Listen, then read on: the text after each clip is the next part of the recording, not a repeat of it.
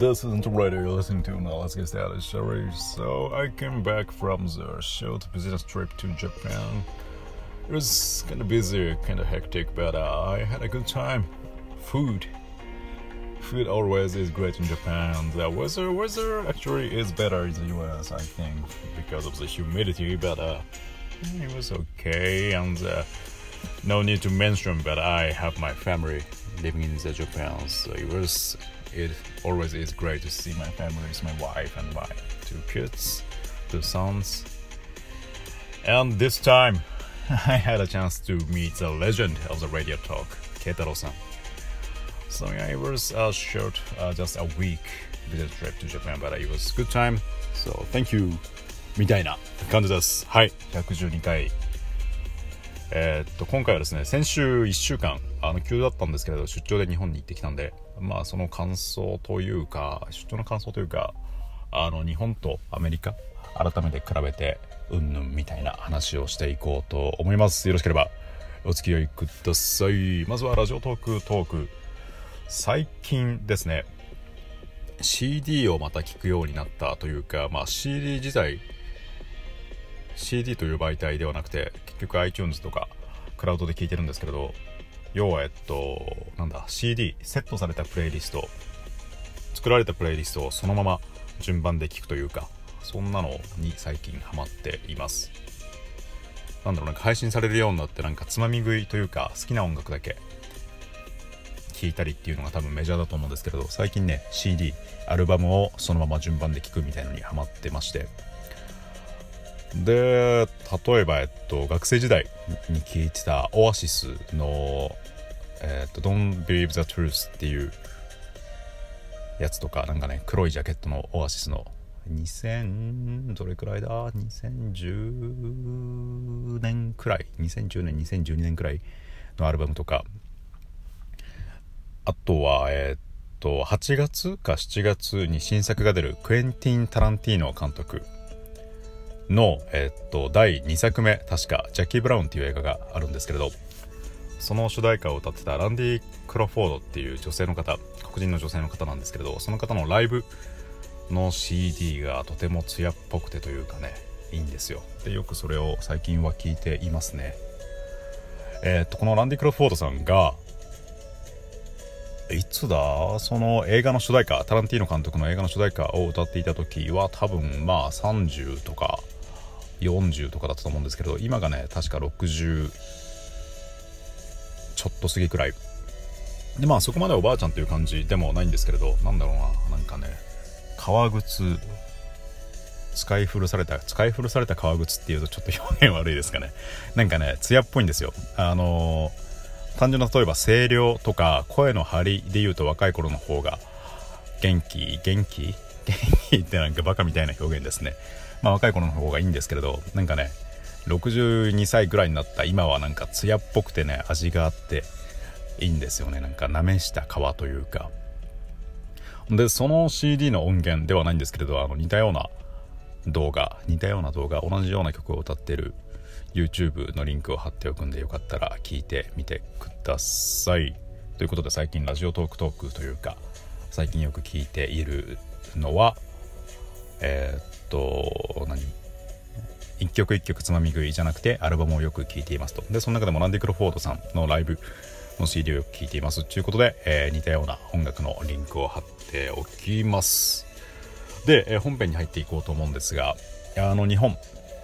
先週1週間あの急に決まってですねそれこそ本当出張の48時間前くらい2日前くらいに急に日本に行けみたいな話になってめっちゃ急やなみたいな感じだったんですけどまあまあ1週間だけ日本に行ってきてでほとんど予定もほとんどまあ仕事だったんですけれどあの慶太郎さんラジオトークのレジェンドである慶太郎さんと会うことができてですねその説はお世話になりました。ありがとうございました。あの新宿の焼肉屋さんに行ったんですけれどちょっとね話に夢中で私がずっと焼肉肉を焼いてたんですけれどちょっと半焼け？生だったんじゃないかなと思って慶太郎さんの体調がうっすら心配です。まあまあまあまあ。でもね楽しい時間をどれくらいだ？2時間3時間くらいか。ずっと男2人。まあ初対面とはいえまあ前に話したんで初対面初対面という感じではないんですけれどずっと話が絶えずそうですね。楽しかったですね。で慶太郎さんはね池のメンタロウでしたよ。なんかね仕事ができる匂いがプンプンするね。柔らかい感じのイケメン太郎でしたね。ということでハードルを上げたところで。えー、ケイタロさん改めてありがとうございました。またね機会があればぜひお食事させていただきたいなと思います。で日本のいいところまあこの慶太郎さんも絡んでくるんですが日本行ってやっぱいいなと思ったのはまあざっくり3つ。まず慶太郎さんで言うとあの友人。慶太郎さんとか友人が多い。とは食事が飯がうまい。あとなんだっけ？あとサービスがサービスがいいなと思いました。で順番に話していくとまあまそれこそ慶太郎さんとかあるいはラジオトークでいつも仲良くさせてもらってるニコニコ緑子あとはミクリアさんとか。あのうんどうしても英語でって言われたらまあ英語でコミュニケーション取れないこともないんですがやっぱねめんどくさいというか実質私友人と呼べる人はいないですね。英語で会話してる人で。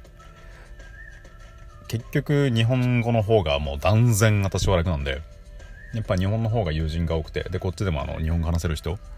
結局友人は多いんですけれどまあそんな友人は多くないですがだから日本だとやっぱり日本語話せる人ばっかりなんで会いたい人というか友人とか知人とかが多いんでですねまあそれはいいなと思いますね。それこそラジオトーク周りの人なんかは、まあ、会ったことがないけど知ってるという不思議な感覚なんで日本にいたらもっと会いに行きたいなとかそれこそラジオトーク本社にも行ってみたいななんて思いつつまあまあその会いたい人が多い。友人が多いっていうのは日本のいいとこだなと思いました。私にとって。もう一個飯がうまいっていうのはまあまあこれはよく言われてることなのかわかんないですがやっぱ飯がうまいですね。何食ってもうまいですね。しかも安いし。で七チキ七チキ美味しくなりましたよね。私前に帰ったのがね3月とか去年の年末12月くらいだったんですけど七チキとハイボールがたまらないですね。よく駅の帰りから。まあ1週間だけですけれど七チキとハイボールを買って帰ってましたね。昔ファミチキが好きだったんですけど今回なファミチキより七チキの方がうめえなと思いました。ファミマに行く理由がなくなっちゃいましたね。あとは何て言ったっけ。サービスですね。サービスこれまあ元から正直インギンブレ。あの外面はいいけど心は伴ってないなみたいな人はいるんですがアメリカはねその分インギンブレというかブレーブレーというかね なんだろう。あの心が伴っていなかったらあのサービスも伴わないというか正直というか、まあ、どっちがいいのか分かんないですけど。まあだから日本はまあインギンブレーな方はも5つでもやっぱりサービスが丁寧だなと思いました。でアメリカのまあまあ言ったら雑なサービスに慣れているんでですね日本のなんか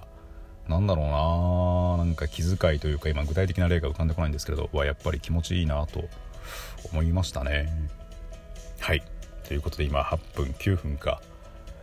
でまあ毎度感じることなんですけれど、まあ、逆にちょっとあれだなと思ったのがあの通勤ですね。通勤ど真ん中ぎゅうぎゅうにはほとんど乗んなかったんですけれどそれでもやっぱね電車通勤は疲れるなと思いましたね。あとあれですね、まあ、広告そもそも見るなっていう話なんですけれど、まあ、何回も言ってますけど広告がね、まあ、要約すると毛をそれお金を借りろ転職しろみたいな。もうあとなんかね髪をくるんとしてる